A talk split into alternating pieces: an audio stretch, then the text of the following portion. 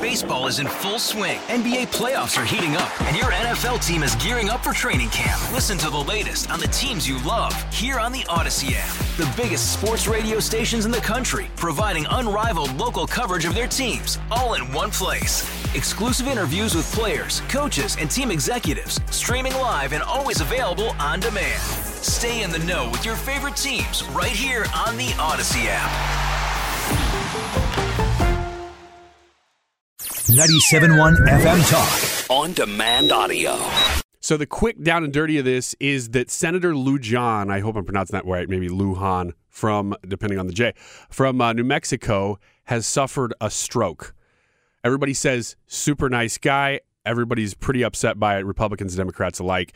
And of course, we personally wish him well. The reason that we're talking about it, though, is the political ramifications of this. In a divided Senate, we're talking about a 50 50 Senate that is now down one Democrat senator. Let's get a little bit more in depth here. Within 60 seconds, I'll explain this. So, right now, as we speak, Republicans actually are still down, though, because Mitt Romney and somebody else are both out with COVID. So they didn't think that was going to be a big deal. But all of a sudden, Democrats are also down a senator. So as soon as Mitt Romney and whoever the other person is come back, Republicans actually have a majority in the Senate for at least the next month, maybe month and a half. They're saying four to six weeks before Lujan can come back after he's having he's having cranial surgery. So this is kind of a big deal after the stroke that he had. In the Senate, you have to vote on the floor. You can't vote by proxy like the House can. So that means literally we're talking about a 50 49 Republican majority in the Senate now. This throws everything the Democrats were doing off track. We're talking about even the smallest things, court appointments, not just Supreme Court, that may have been down the road anyway, but even small court appointments. They can't get it done for the next four to six weeks. Kind of a big deal.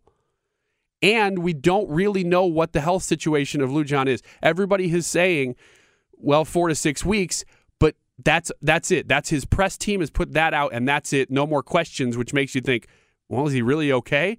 We'll see. Of course, nobody wishes ill on him personally, but the balance of power of the Senate of the United States is in question. That's a big deal. Get more at 971talk.com.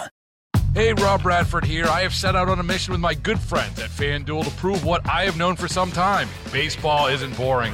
Now I have a daily podcast to prove it with some of the most notable people in the baseball world screaming baseball isn't boring from the mountaintops or at least agreeing to come on our show. Players, managers, GMs, and yes, even the commissioner of baseball, Rob Manfred. It has been a constant wave of baseball's most powerful voices. So join the revolution. Subscribe and soak in Baseball Isn't Boring. Listen on your Odyssey app or wherever you get your podcast. You'll be glad you did.